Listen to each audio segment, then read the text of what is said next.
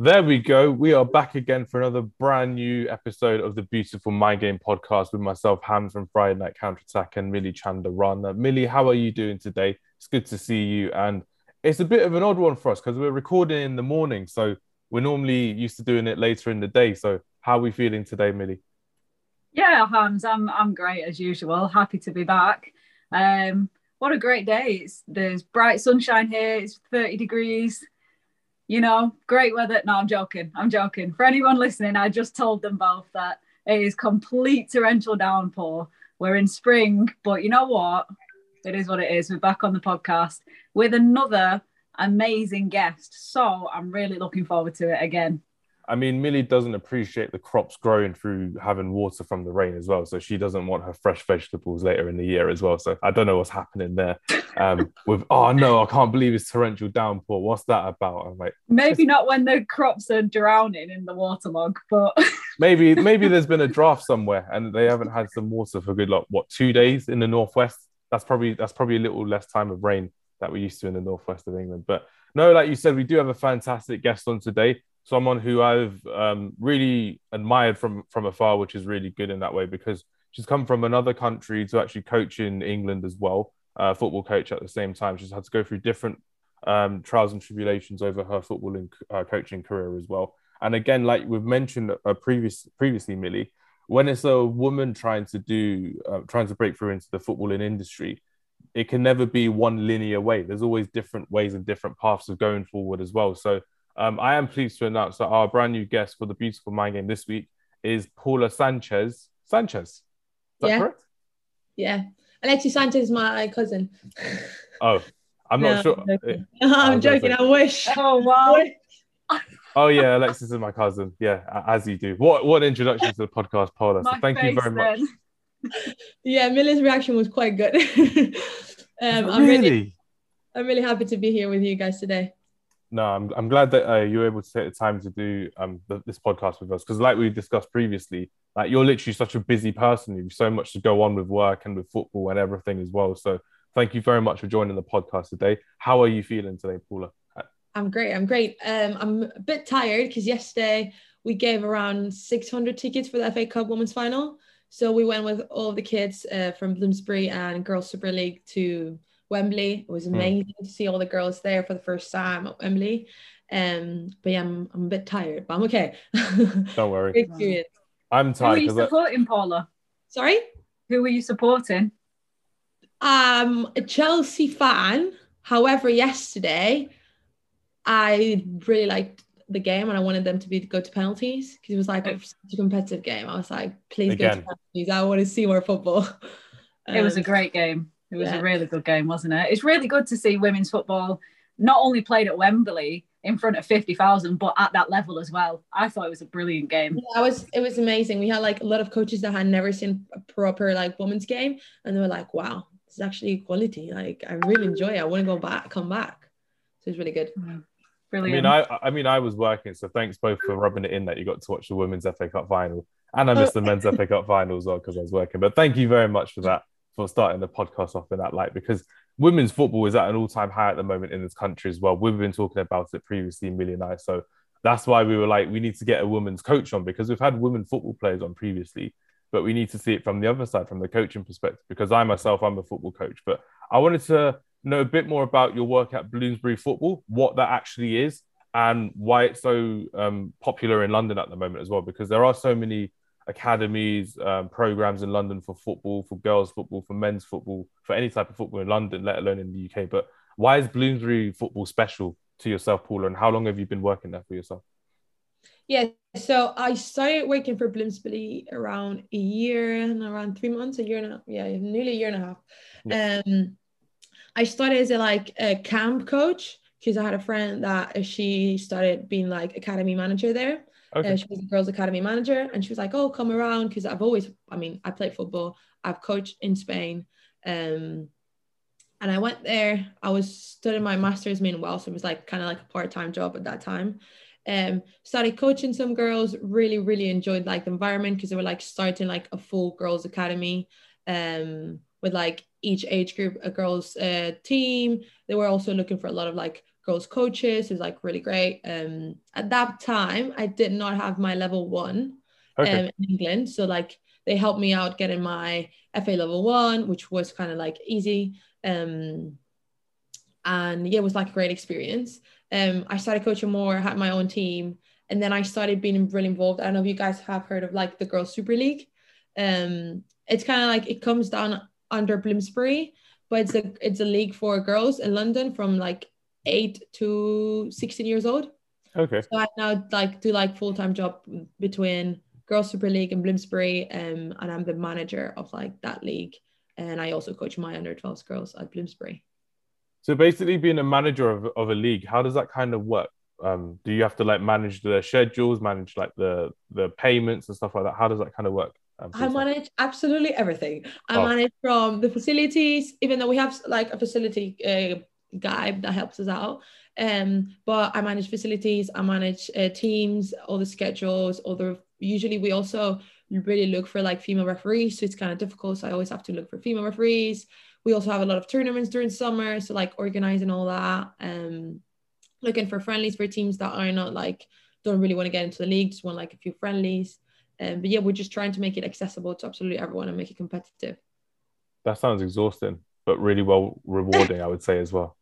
It is exhausting. It is exhausting. Like yesterday, for example, I went from like the league working for two hours by myself, moving goals up and down, get that ready for the under 10s, for after the under 12s, under 14s, um, get that all ready, and then run to the FA Cup final. But then seeing all the girls there smiling with like their scarves, all the families, I'm like, hey, my my day's done. Okay. If I'm stressed, if I'm tired, all good. It's a high risk, high reward situation as well, Paula, because you've got so much to kind of do, so much ownership on yourself as well. And it's just one of those things that once everything's kind of done, like you just said as well, it's so rewarding when you can see people smiling rather just playing on the pitch or actually going to watch a, a football game as well. How how rewarding is it when you get like parents coming up to you after and saying, "Oh yeah, this is my first experience taking my daughter to football," and they're really enjoying it. They're making lots of friends. They like playing um, with with their new friends and having a new sport to play. How rewarding is that for you personally? It's probably why I keep going over and over, hours after hours, waking up early and going late back, like a night, really late back home. Um, it's amazing to see girls that have never played football and like they got, get into our pitch and start playing, kicking out the ball, and the parents like have a smile because the kids have their smile. Yeah. And they come to you and they're like, "Can we come next week again?" Um, and you're like, "Of course!" Like that's the point of it, all of it. Um, and when your parents just like call you to be like, thank you so much. Or like a few months ago, we had one of our players that signed, uh, well, one of the girls from GSL, she signed for Leicester. And the mom called me and she was like, we're so grateful for the chance of like her playing football around all the, the, your teams. She's also still going to come and play, but like, we're really grateful because of you guys, she's made it to where she wants to go. Um, and it's like, we say this, um, it sounds a bit cheeky, I cheeky, cheesy. um, we say like, if you see it, you can be it. So like when I see those girls that they look at me and they're like, oh, I don't only have to be a footballer. I want to be a referee or I want to just like enjoy football and whatever part of the business. Um, I, I, I just have a, if they come with me like, oh, I want to be this. It's just so grateful for me. And especially because I came to, to London by myself. So kind of like all these girls, are, I, I say they're like part of my family. So whatever makes them happy, I, I'm happy with it. So it's, it's really good to see. That's fantastic too. Because how long has Bloomsbury been set up, and where is it based in London as well? So Um, Bloomsbury's based at North London, but now we're also going through like Westminster, Islington, or like all around. where in North London is it based?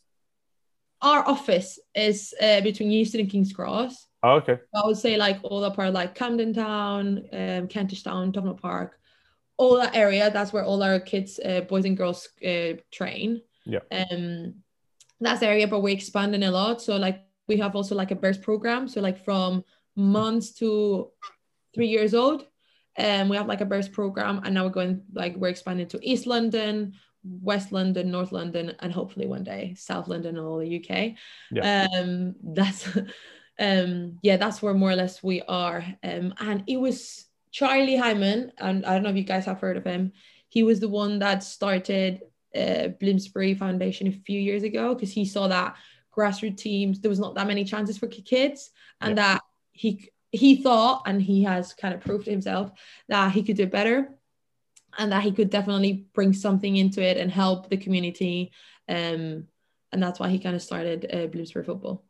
Fantastic. I mean, this is where I'm, I'm going to bring Millie in as well because Millie, I wanted to ask you just before you ask all your questions to Paula, how cool would that have been for you growing up to have someone like this in your life as a role model, as a coach, having the surroundings that Paula's now set up as well with Bloomsbury Football and with the Super League as well in, in London as well. How cool would that have been for 10 year old Millie to be playing football um, in that environment compared to how you uh, grew up?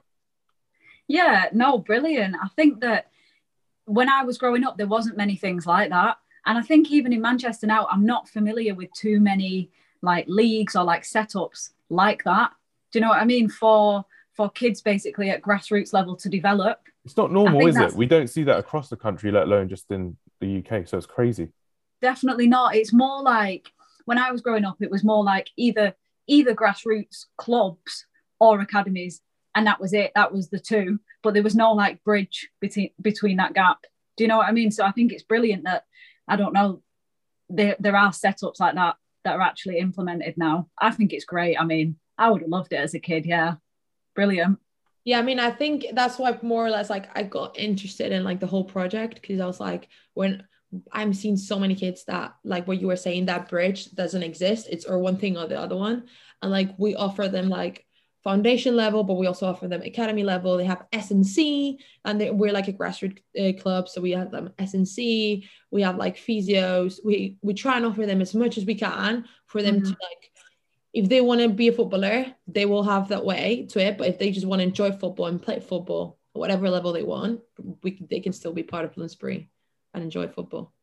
Definitely great. It's it's something for everyone as well, isn't it? And especially with the S&C, like that was completely unheard of when I was younger, completely unheard of. No, yeah, um, we have a lot. Like we have a Jazz who's like, uh, she she's like in a in kind of like an internship. Um, she's studying, but she's helping us out, and she's done amazing with all the kids. She she does S&C with absolutely every single girl, absolutely every single boy. She does video, so you can do it at home. Um, so it's perfect. It's really good for the girls. What ages do they start their S&C? So S&C starts from under 11s, but then we have like strength and conditioning videos for the younger ones so that they can still do some exercise at home. Or like wow. after their matches, they can still like do some like yeah, stretching. Uh, depending on the age, they have it really study. I'm not really into that, but um, they do have for every age group a different thing. Brilliant, yeah, brilliant. So everyone can get involved and start young, which is necessary really nowadays. Definitely, yeah. Like um, to develop them when they're younger. Um, yeah, no, it's honestly it's brilliant to hear as well. Um, I had a question. I want to take you back to the phrase you said. I think it was if you see it, you believe it. So it's if you can see it, you can be it. Yeah, if you if you see it, you can be it. And you said something about referees as well. I kind of want to join my questions together. Why do you think there's not many female referees in the game. Why is it hard to find female referees? Because now there's loads of female coaches and it's great to see. And the quality is huge. But in terms of refereeing, I guess it's more of a niche, right? Yeah. I would say um I don't I don't want to feel bad about I don't want to say anything bad about the FA because the FA helps us, but it's making some referee courses been really difficult so like right. nowadays, for example, I would love to take my referee course, but it's quite impossible. So first accessibility, like it's quite difficult for for refs, um, for girls to be refs, even though like I've FA has come to us and be like, oh, we can offer you some courses for your young girls, which is amazing. That's best thing, best news I have. But I think one accessibility, and then like what you were saying, um, there's not that many examples of female refs. Um, mm-hmm. So they don't know if really they can make a career from it, if if it's possible. Um, also a lot of se- well, I'm guessing there's still a lot of videos on the internet about sexism and like female refs being refs of a male's game and like get it battered like yeah. and everything. So like they mm-hmm. don't really want to get go through that. Um, but yeah, I think it's just like difficult to get there. Um, yeah. And there's not a lot of examples. Definitely, I agree with that. Yeah, and I guess it takes time, doesn't it? Definitely. Like, It's also like the referee course you have to like study and then you have to do I think like 13 um games as practice. Um you also depends on how much level of referee you want to be. Like you want to be an amazing referee. Um, or you just want to do it for to get an extra money at the like on the weekends or just because you enjoy the game.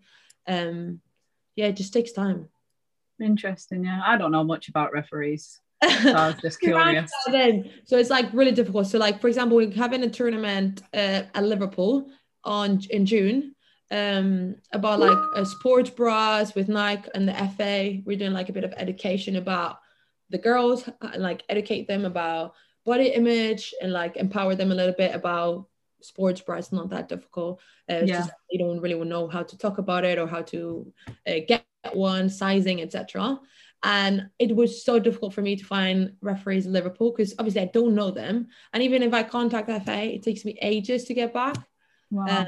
Um, so if you know somewhere around there, because I know you're in Manchester over there, so if you know somewhere, please let me know. yeah, I'll have a think. Like I said, I'm not I'm not familiar in the referee. You, play, right? So I'm guessing you definitely have to know someone. Millie abuses the referees every week when she plays. Not She's, true. she's effing and blinding. listening. She's effing and blinding at the referees. That's that's why she doesn't want to get any referees on uh, in Liverpool. That is completely untrue for listening. She's like Patrick Vieira in the middle. She's like, "You effing what, ref? How dare you? That was an awful call." That's what Millie does every other week. Actually, I, I could never see that from me. That's a lie. Yeah. She's like the nicest person. She's honestly like the nicest. She's the nicest person to like. She wouldn't hurt a fly. Um, but no, Yeah. that, that was crazy. But Paula, I wanted to ask you more about your upbringing in, in Spain. You said you were from Barcelona, correct? Yeah. Brilliant. best Fir- in the world. First of all.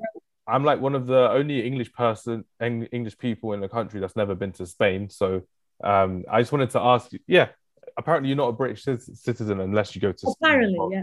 yeah, apparently, but it is what it is. Um, I just wanted to ask you what the kind of coaching was like when you were um, growing up in Spain. So when you were probably playing with your friends, or when you were being coached, and then how you became a coach when you're in Barcelona.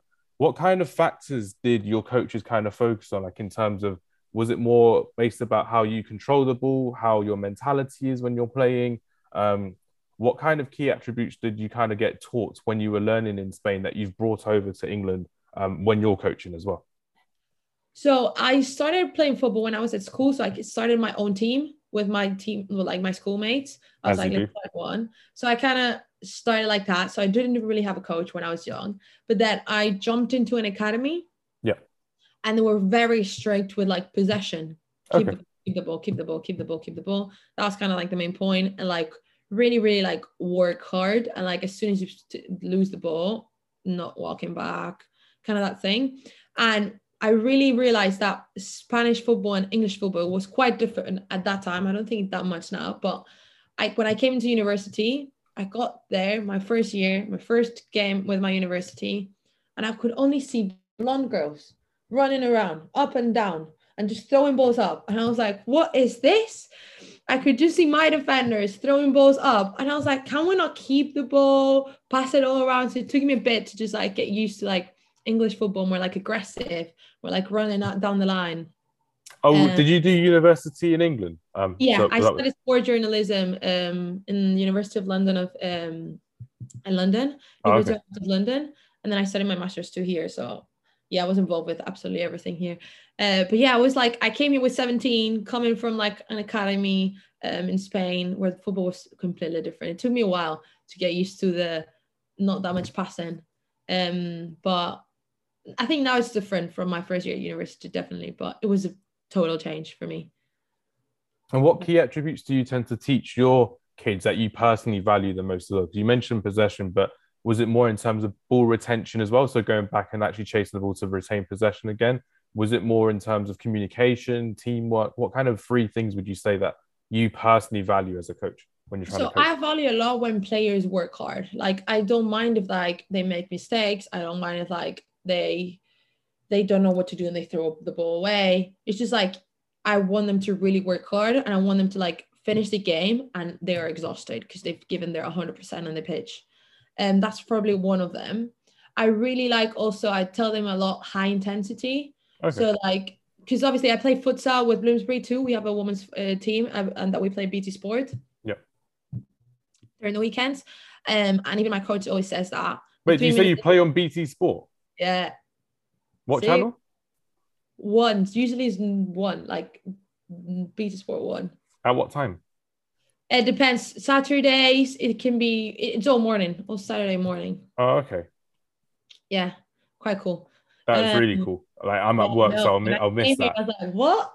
I'll have that recorded for next time as well. That would be cool. I'll be like, I know you. You're on TV, yeah, next fun. season, next season we stay um in the first division um because we have one last game next Saturday, but I'm gonna be in Turin, so sadly I'm not gonna be able to play. Oh, you're uh, going to be in Turin, so that's the hardest. Of, that's the hardest of pains, isn't Yeah, it? Yeah, I'm also gonna be watching my team won the Champions League, so I'm not gonna complain. Yeah, but if you win the Champions League, you're okay because you're in Turin celebrating, so it's all good. Yeah, exactly. Um, so Hang they on a win minute, Paula. Sorry, who's your team? Barcelona. Oh, interesting. Oh yeah, of course, definitely. um, but yeah, um, if we stay, um, we're gonna be on TV every single weekend. But we have to travel so much. Like we're in London, we have to travel to like Preston, which yeah, exactly. Millie knows. it took us like five hours to get there. Um, to like Gloucester, to like Birmingham every weekend. It's quite a lot. But yeah, uh, what I was telling you, sorry, I went through another topic. Um, is that my coach really likes like high intensity. So if like they're playing three minutes, I want them to give everything Yeah. and like keep the ball as much as they can. And also one thing that I've learned also with my under 12s is it was kind of like a new team when I started. So they really didn't know each other. So I really worked on like what you were talking about communication. Um, each individual player has an individual role in the team. One is the captain, but one is inside the pitch, one's outside the pitch. One's in charge of like that everyone has their kit on the day, like everyone has a role, um, so that they all feel special and then they all communicate and kind of like learn. So we do like a lot of like team bonding exercises and stuff. Um, so I would say communication, high intensity, and hard work. Fantastic. Do you do anything in terms of like role reversals as well on my laptop? Just uh, thing, um, like role reversals because what I kind of do as a coach as well is I'll make sure that again everyone kind of feels special, but everyone learns from everyone else. Because in terms of um, I don't know if you saw a couple of weeks ago, there's that viral clip of like a rugby player saying, "Oh, Yeah. you're really good" to another rugby player on his team. For me, that like happens every other week when I'm coaching because it's the fact that you can't judge a fish by how the fish walks, if you know what I mean.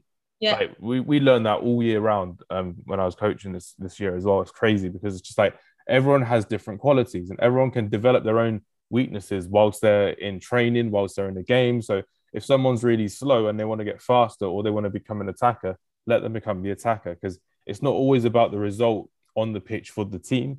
It's the result on the pitch for the player. That's how I see it personally, in terms of you're actually developing people first and you're actually developing quality second, then you're developing the team third. That's how I see it at grassroots level in terms of you're actually developing different skills for different people because we've always been told as well when you're coaching and you're coaching someone to your standards and your um, way of playing like for example i could be coaching a striker and then he may not be good enough to be a striker at an academy level at under 15s under 16s when he grows up. But they may want him to play as a winger but he may not be fast enough. He may not be technical enough to cross the ball and he may not be um, witty enough to be really good as, an, as a winger as well. That's how i see it personally but i just wanted to know your thoughts on um, is that more your mindset as well in terms of developing the player, the person, as opposed to developing the team? Like it's more important that the player tries something, it doesn't come off, but you appreciate the effort that someone's trying to play a long ball or a, an outside the foot pass or something like that as well. No, yeah, definitely. Like, uh, like we always say at Bloomsbury, is like we're developing the player, but we're also developing the person. So, um, at the beginning of the season, I we used to do this. Like, everyone would play in different positions. Mm. Even if you told me, oh, I want to be a defender, I'm going to be like, okay, I'm going to try in the middle, and then next game you're going to try in striker. Maybe the results were not the best thing as a gr- as a group, but like they also learned also what their abilities are individually and what their teammates are good at, to Yep. learn how to use them in their advantage. So we did that like the first half of the season, and then when everyone else, everyone more or less knew what they're good at, what they maybe have to get better at, etc., etc. That's when we started giving responsibilities individually, more like okay. After all the, so our captain did absolutely every single thing. Like she was the captain, but she was also like the kit, in charge of the kit. She was in charge of like everyone's attitude, in charge of a lot of things. Uh, but what she was best at and what also made her better her individually and also as a group was to be captain so she she ended up being captain but i agree like what you said that everyone should go through that and that's what we try to see like because also they like feel special um and they improve in like a lot of things that it makes us really happy when when we see that. No that's fantastic and that's really nice to hear paula. Thank you very much for sharing that um, as well. Um, but now for the next part of the podcast millie and i will be asking you more questions about your own personal mentality because not everyone can leave their own country um, their home country their family their friends to move to another country to de- develop themselves um, further, not just as a footballer, but as a person as well. So again, we know that you're really good at football. You're doing really good at futsal, which is fantastic as well. You're really good at coaching, from what we've heard, and your your mindset to it is something that we really want to kind of dissect and learn from a bit more as well. So, um, Millie, I just wanted to ask you, from what you've heard from Paula so far, what kind of qualities do you think you've picked up from Paula as a coach and then as a person, really, as well? Oh, that's a what a great question. I, I ask great questions. That's what we do on this podcast. No, um, to be honest, I wanted to ask you as well. This comes in with my answer as well. Don't okay. worry. I wanted to ask you, Paula, like what kind of compels you to coach at this level, to coach grassroots, to coach like development? Kind of what is your mindset towards it and what kind of compels you? What makes you want to coach these kind of kids? So the first one, an easy one, was when I was a kid. I never ever had a female coach. Um, so I've always been like, I want to be that person that represents, like that helps them out because I know it's difficult. For me, it was difficult when I was a kid to have a men's coach because obviously there was some topics that I couldn't talk to him about, or like they were like, I don't know, let's say like when I was on my period, it would, they would be really harsh on me. And I was like, I can't do, give my 100% on those like days that I'm in pain. So like also I wanted the girls to feel like comfortable, understanding, and know that um they can get there and like they can play football. So that was one of the things that really pulled me towards being a coach. And like obviously I always wanted to like teach Spanish football. Like I said before, it was kind of difficult different um from English. So I always wanted to come here and be like, when I came here, I was like, okay, I really want to teach my girls how I did it, how I learned it. Um, and even sometimes maybe different, but in the end, it, it comes up as the same thing. It's just like I explain it in a different way. Um, but yeah, that's kind of like what pushed me to be a coach and and be involved with it. Yeah, no, definitely. I mean, we can see it straight away, especially when you said about the sports bras with Nike, I think it was. Yeah. Um, whoever it was. It's great. Like it's amazing. I think that the fact that like we were saying, every woman has their own journey, and you seem to have had your journey, and now you're kind of being this role model for all the younger girls to come, all the younger footballers to come. Do you know what I mean? Like, for example, when I was younger, if we had a woman that's trying to push, you know, this like we did, we I had so many great coaches when I was younger, but I think now is the time where girls need to learn about the menstrual cycle. They need to learn about sports bras, about being a woman, about playing women's football.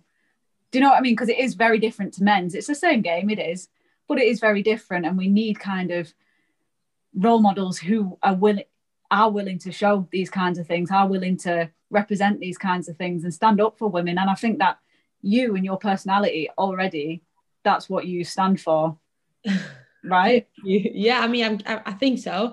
That's what I'm looking for um and if some people some of the kids can see that and like can get some example from me that that's good for me like that's the best thing i could ask for. Yeah brilliant. And I, and again coming back to that that quote i love it. The if you can see it you can be it. That is in like is incredible because it's so true. Like i love that quote for myself as well. And i agree. Like, if you go on.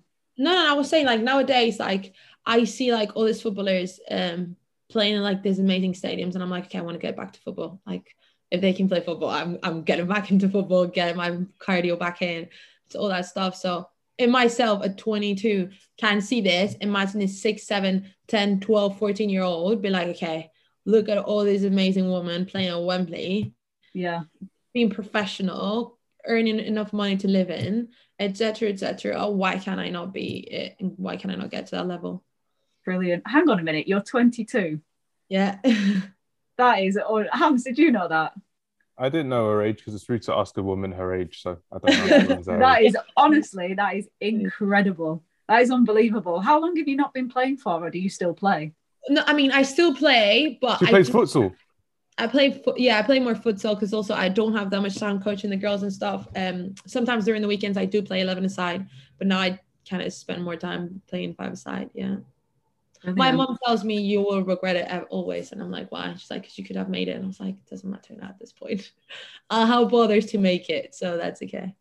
Depends what you enjoy. Depends what you feel is the best for you as well. Yeah, this like fills me, um, so makes me feel special when I help the girls. So Yeah. I'm happy where I'm at, so that's good.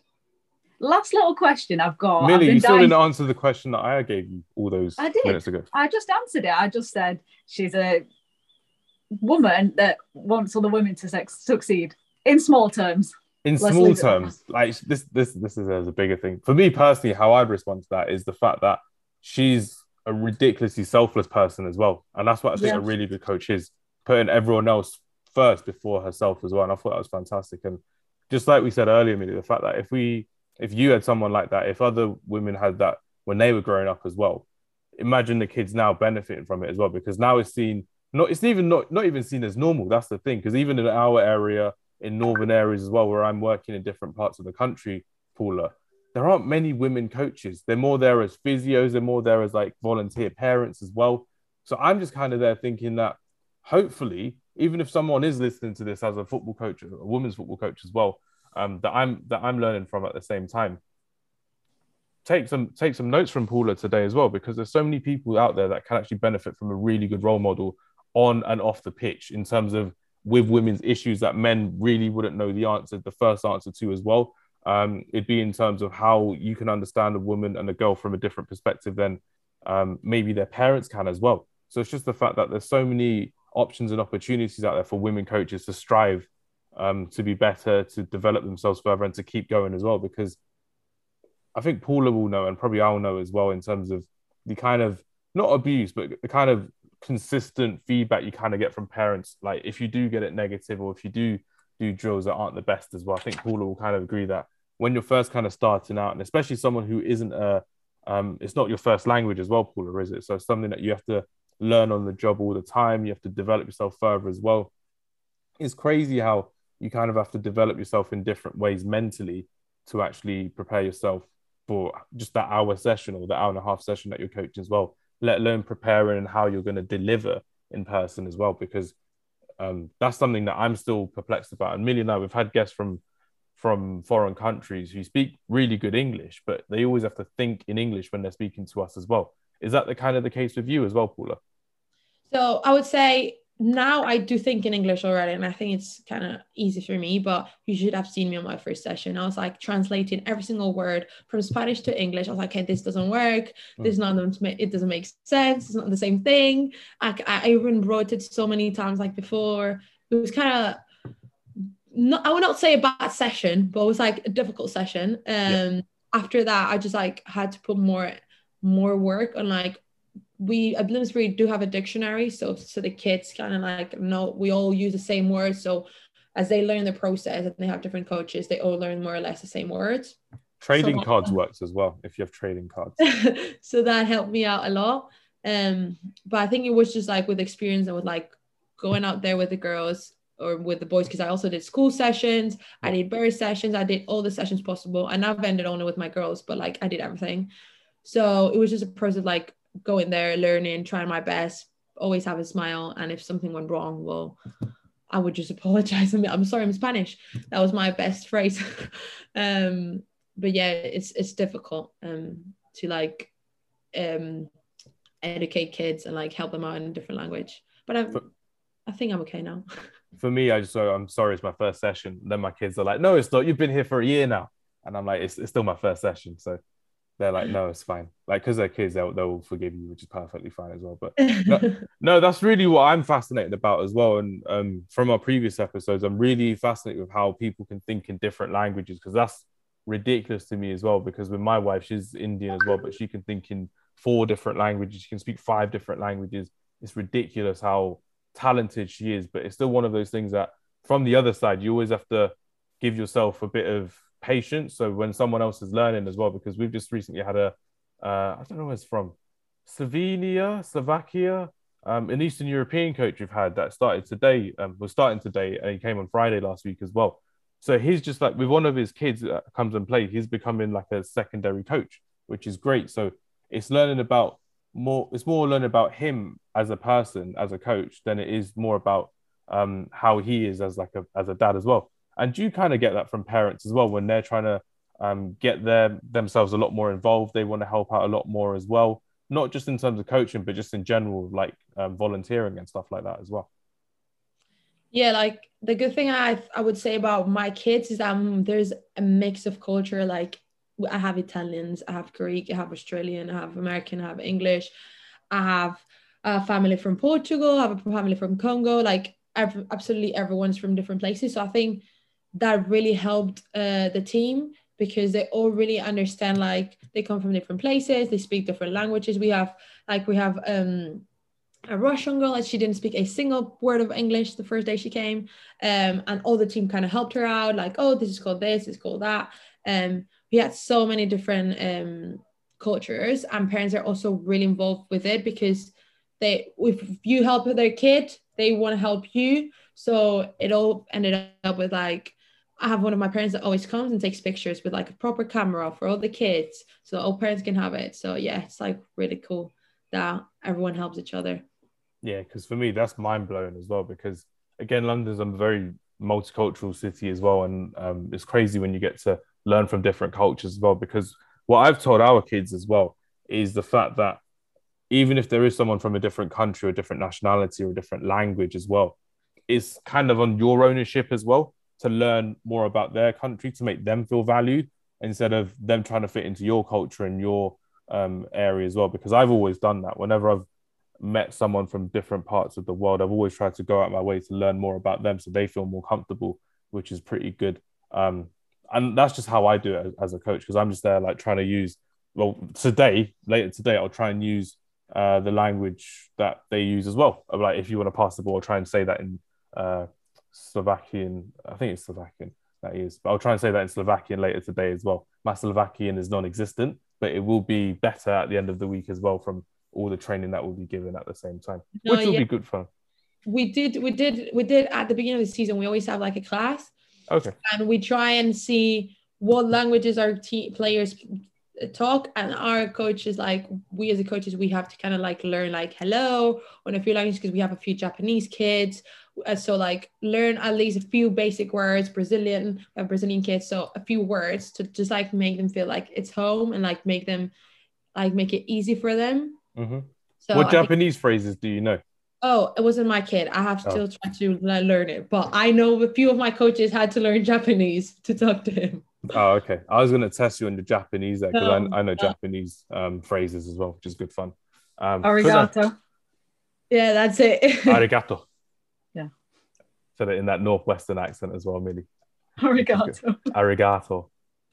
nah, that's good. But no, honestly, I just wanted to learn more about that side of you because I always find it fascinating when, especially, loads of coaches from Europe come over to England to coach in England as well because of just their own self development, their own mindset of wanting to be the best person they can be as well, having the best of opportunities. And I really appreciate you for going through that, Paula. So thank you very much um, for talking to us about the mindset of, of a foreign coach, which I really appreciated. Millie, we're coming up to that time of the episode when you have some quick fire questions for Paula. Ooh, okay. So this is where you know when Millie says, "Oh, that's a great question." These are probably the best questions that you'll get in the whole episode. So I'm looking forward to what Millie has in store for you, Paula. So Millie, take it away. Yeah, well, you know what? I've been dying to ask this question all the way through. Okay. So now's my time. I wanted to know a little bit about the futsal side because I love futsal. I love it. And I used to play a bit when I was in uni. And yeah, I mean, it's a great game. And I know that it's really popular in Spain, right? Yeah. Yeah. And I just wanted to know like futsal, five side, is it important for kids to play futsal, to play five side? And how does it help them translate into 11 aside do they do they help each other do they i don't know do they benefit each other what's your thoughts um, on it so I have loads of thoughts on this as well, so I'll, I'll answer secondary. At Bloomsbury, we do so our girls have two sessions, and one of them is futsal. So we kind of not push them, but we let them know that it's really important. I would say it's really important because you're very aware. It helps a lot to be aware of the space. Like they constantly have to be like checking their shoulders where they are because the pitch is so small, has so many lines. Uh, you have to communicate really fast. Cardio wise is really good. Um, it also shows a way of like pressuring that I really enjoy and that I literally always tell my girls like pressuring is not always getting the ball, it's like forcing the opponent to make a mistake. So with futsal, that really is a thing, and it helps them like translate it from futsal then to the um, seven side or eleven side wherever they're playing at that point. Mm-hmm. Uh, but yeah, at Bloomsbury, we think it's really important um, for the kids from a young age to learn also a lot of like foot skills. It's incredible. I mean, I'm not great at that, but my kids are starting to be even better than me. Um, but I think it really helps them out. Um, that's why Bloomsbury think it's really important, and we give them a, like a futsal session and like then like kind of 3G pitch uh, session and then games. But yeah, I think it's really important for the kids to play futsal. Would you agree with that, Hams? Basically, with with futsal and five aside, it's the proofs in the pudding. So how I've explained it over the over the course of the year, the couple of last years that we've had as well in English football. The reason why English football is at its all time high is because the generation that we've seen, the likes of Harry Kane, Phil Foden, Raheem Sterling, uh, Jack Grealish, they grew up on five-a-side. They grew up on futsal. You've seen that. The the generation before, the Steven Gerrards, the Frank Lampards, the Ashley Coles, didn't.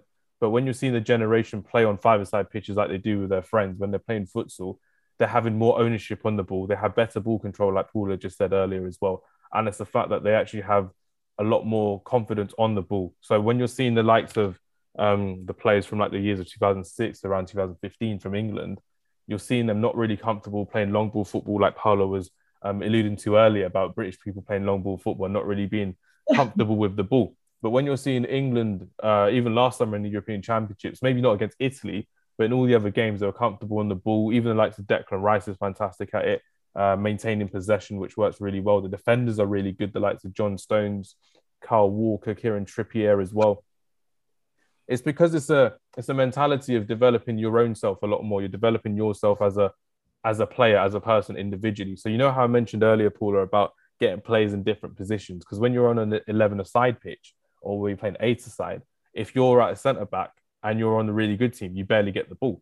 But if you're an attacker on a not so good team as well, you bet you don't really get the ball either. So when you're in different positions all the time, or when you're on a five-a-side pitch playing futsal or five-a-side in a cage, you're learning a lot more in terms of developing your own skills. You're developing how to take on a player because it's rather you or them and you don't want to get tackled or you don't want to get crunched in a in a interception or anything like that. So you need to find a way to develop yourself to be better than that. And I know people say, oh yeah, you can play off the walls and there's stuff like that, but in futsal as well, indoors as well, it's a different speed, isn't it, Paula? So when you're playing yeah. indoors, and Millie will agree as well, it's a different ball, different speed, different awareness that you have as well. The ball has a different weight. Yeah, exactly. It's just one of those things that I've always seen as another way of developing because we always say on this podcast um, that if it can, if anything can improve you one percent, then it's it's best to improve yourself like that as well. And for players nowadays with us, we don't play futsal or, or five aside, but we'll have little games when you have mini games to warm up the players as well, whilst they're waiting for their friends to come. We call them arrival games, Paula. So when they're arriving, uh, waiting for the whole team to kind of play, they'll play like four on four or three v three because if they're not confident on the ball in the in a normal game on the weekend, how can they be comfortable without learning about themselves during the training sessions as well? Um, but no, those are my thoughts on it, Millie. That's how I that's how comfortable I feel about five aside, and I think it's here to stay futsal because it's so it's, the potential is endless with there as well. And like with Paula playing every Saturday morning normally throughout the season. I'll on BT get, Sport. On BT Sport, I'll have to get the BT Sport app so I can watch it. Um, I can watch Paula every other weekend, which will be good fun as well. But no, I'm, yeah. I'm, a, I'm a really big advocate for um, five-a-side and futsal football. Definitely. No, I agree with you both. I think it's massive. And I think that personally, like from my experience, I think if you get into football, if you futsal, sorry, if you get into futsal and you play it consistently for a year, the impact will be huge. Like for example, with me, I picked it up um, maybe when I went to Dubai, it was only five aside then. We only played five aside football and seven aside. So for one year, I literally left 11 aside and played five aside, seven aside futsal. And honestly, my ball control, my speed, everything improved. And I wasn't young. I was old. I was quite old. I was getting on. I was 20, 21. So That's you know, still I not old. So That's- old. That's not I old was at all. getting into those those years where you should be playing 11 and 11 aside consistently. But I stopped for a whole year. But still, my performance like went up massively. Obviously, when I came back to 11 aside, I had a lot of work to do tactically. But I mean, I think that if you can find a way to play futsal as well, it'll really benefit you, especially like making younger younger kids play it definitely from a young age. And I think it's something that every football club should consider or should have the facility of a futsal pitch of a small five aside, seven aside pitch. Just have it there. And I think it's it's really necessary. It's like for us on Mondays, we train on a seven aside pitch as well. So it's one of those things that we can improvise it if the coach wants to do that. So for me, I try to do that as like an arrival session as well. But it's just one of those things that we know that there's 11 aside games on the weekend. So it's, you can implement it, but it's not going to be the be all and end all um, in terms of game play, if you know what I mean. Definitely, yeah. No, I agree with that. Yeah, hundred percent. By the way, Um, Paula, Millie and I played futsal. We played two on two uh, earlier this year as well, and we won. We were pretty good. Um, Millie carried the team, obviously, um, but we'll, we'll get the GoPro footage out for that later this year as well, Paula, so you can actually see how good Millie is, and Can't me in a way. Me in a way. We'll see was, the evidence. You did a lot of defensive work. I was carrying the defense. That's all I'm saying. It, it needed to be done, which is good. Um, but no, Millie, any quick fire pe- uh, questions uh, left for Paula today? I have two more if that's all right. First Yeah, one is Paula, what are the three most important messages that you would tell a young kid just starting out in your Bloomsbury team? So I had this question not that long ago. I had the Oh, same wow. question. Yes, someone made it to me. Um, and I would say keep well, what like what I said about working hard, but like keep working hard because you'll get what you like. Trust the process. So it may be some days maybe like too dark, like you get um it's cold, it's raining, and things don't go up like you think. But in the end, if you work hard, you're gonna get there. So I'd say one, work hard. Second, um, I would say trust in your teammates because even though it's a, you're working to be an not individual player, but like your way is going to be as an, as an individual, um, trust the people around you because they're definitely going to help you in the pitch, outside the pitch. Trust your parents when they tell you eat those vegetables. You know, like um, trust the people that really want to help you if they really want to help you, like honestly and genuinely. Um, that would be one. The second one. And the third one would be, um, yeah, just like if someone tells you not to do it, don't listen to them. If you really believe in it, your heart says, I want to do this, just like keep doing it. Um, Is that in terms of like play on the football field? Um, yeah, so because I've had, it hasn't happened to me, but I've had a lot of teammates that their dad would have said, um, you're not good enough. Like, why would Yeah. you try this? Or like, I have a kid that one of her, par- her parents, like, because her brothers didn't make it professional, they're like, oh, you're not going to make it. And she's probably the best player I've ever had in my life. And she's under 10. So she has so much life to go up to.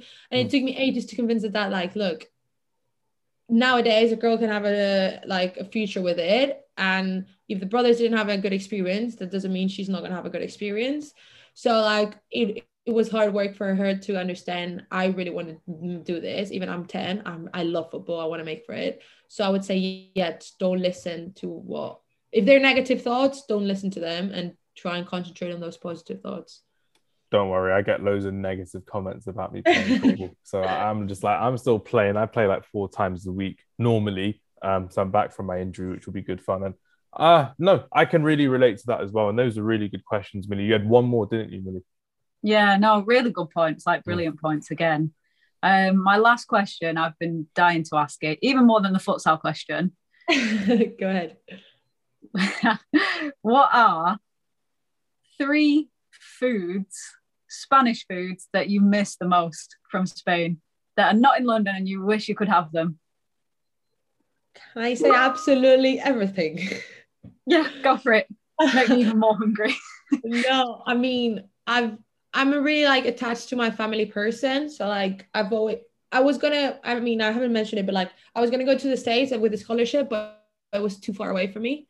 because Mhm. I'm like a really family person. So I came to the UK because it was closer. So I really like my grandma's food. I love my grandma's food. But What I would say? Yeah, I would say like the basic Spanish things that probably everyone knows, but like proper ones, not like restaurant places. Like What What are the basic Spanish ones for people who've so never had say Spanish? pan con tomate, which is like bread with like tomato sauce kind of on top of it, and then maybe like jamon, like ham, like Mm. Spanish ham. Um, then I So would like say a sandwich. not it's not only a sandwich, it's just bread with tomato, olive oil, garlic. So like a uh, ciabatta type thing, but like a yeah, Spanish bread. of Yeah. I yeah, get you.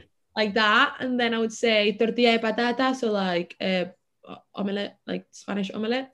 Yo, I've had that before, I think. I've had that once. It was Amazing. good. I do it, I do it um, sometimes for myself, and I'm like, oh, thank God I know how to cook. If not, I would just. I Is it couldn't made with eggs? Or Yeah, with egg- Om- omelets, are, omelets are eggs, Millie. Omelets are eggs. Is this an omelette? Spanish Yeah. omelette? Yeah. Oh, okay. Yeah, it's like potatoes, eggs, and um, onions if you like onions. If not, just don't put it. And then I would say anything that has prawns on it, but like Spanish prawns, because there's, there's there's like garlic prawns, paella has prawns. Uh, there's thousands of like cold prawns, but yeah, anything that's related with prawns Yeah, and What- a lot of olive oil. what's the best thing your grandma cooks? It's like a similar thing to like paella, but it's like with like little long skinny things like pasta things. Um, and it's just, just like fish, vegetables. Um, it's like a paella kind of thing, but it's Mhm. called fideuà kind of thing. Oh, interesting. Yeah. I could eat all of that right now. like to say, You're just gonna have to ask me for a list, and I'll just send it to you. I'll go one better. I'll go to Barcelona and go to your grandma's house and she. Yeah, literally, guys, you're more than invited. My grandma will make the best food ever. Nah, it's crazy. It needs to be done. Um, but no, realistically speaking, the, the point of this podcast is I am actually a really good cook. So if you ever needed anything prawn linguine, I can do really good prawn linguine as well. I'm really good at cooking. So I needed I've needed everyone here out here to listen to how good I am as a chef. Not so much as a baker because I don't really like baking. My wife prefers baking, but I'm like to my wife, let me do the cooking. I'm perfectly fine. And she's like, yeah, it's fine, which is all good. But no, Paula, just before we wrap up the podcast, I did want to just say to you, thank you very much for your time and your efforts today. Thank you for being so open and honest with your conversation, and thank you for um, answering every question that we had at you in the best way possible. And I think it exceeded our expectations, did it, Millie, with the fact that we learned so much in an hour episode and the fact that Paula had the time to actually speak to us about everything she did with the futsal, with the um, coaching, with the moving from Spain to England as well. I thought that was fantastic, wasn't it, Millie? Definitely. No, I, yeah, it's fascinating, like you said. And I think just just to be able to learn from you, Paula, as well, has been great, especially like with the moving from Spain to England. And also for me to learn kind of like about the coaching process and what your thoughts are. Because obviously I'm not on that side, you two are, but I'm kind of Uh, not oblivious to it, but I'm But, not she, on that but she speaks to me every day, but she never asks me about it, or she doesn't listen to Friday Night Counterattack, where I do talk about it every other week. But she's like, no, no, I'll listen to what Paul has to say about it. So I'm like, okay, it is what it is. Hams, of course I listen to you. of course I do. that, that clearly didn't show. That that clearly didn't show. But no, it's, it's still absolutely fine. But Paula, I just wanted to ask you before um, we wrap up the podcast: Was there anyone you could recommend to join us for another episode for um, the Beautiful Mind Game later on in the year? So we are looking at recording later on around September, October. And I know everyone's got a busy summer, but if you knew anyone like another coach or Thousands of people. So in London, we have a female network uh, group chat okay, um, where like female coaches or um, female that in the women football industry um, are in there. So I can definitely give you mm, many names. People like working at the zone within like the Women's Champions League, but they're also coaches on the side. People working at Chelsea Foundation that are women's coaches. Yeah. There's plenty of coaches and people, so I can definitely recommend you people. They're Wow. probably going to be more interesting than me, but it's okay. I'm 22. I still have a bit, big bit of a life, you know. I, I I don't get why you're downplaying yourself over after we overhyped you this episode and you overhyped yourself on this episode, so it's perfectly Well, fine. there's always something better to come, you know. I make this interview in like five more years, and then I'll definitely be extremely more interesting. We'll do One- it. We'll one, do it. one, We'll- one better. We'll do it in person, and we can actually have a futsal game, and you can teach us your futsal skills. yeah, be careful with your legs. Yeah, close them because I'm quite good at nutmegs. I'm terrible. Uh, we'll, we'll have we'll have a game at that, Paula, because we'll, we'll see how it is. I'm a really good defender, so we'll see how that goes. Um, but no, Paula, thank you very much for your time today. Yep. Millie, as always, thank you very much for um, an amazing podcast. It's been fantastic to learn from both of you this this episode as well. Everyone, thank you very much for listening. Please share this episode as well as we are looking at getting new people onto this podcast and like even with Paula today, getting people from different backgrounds, different um, coaching backgrounds as well. It's been fantastic to learn from everyone. Thank you very much for your time. Take care and goodbye.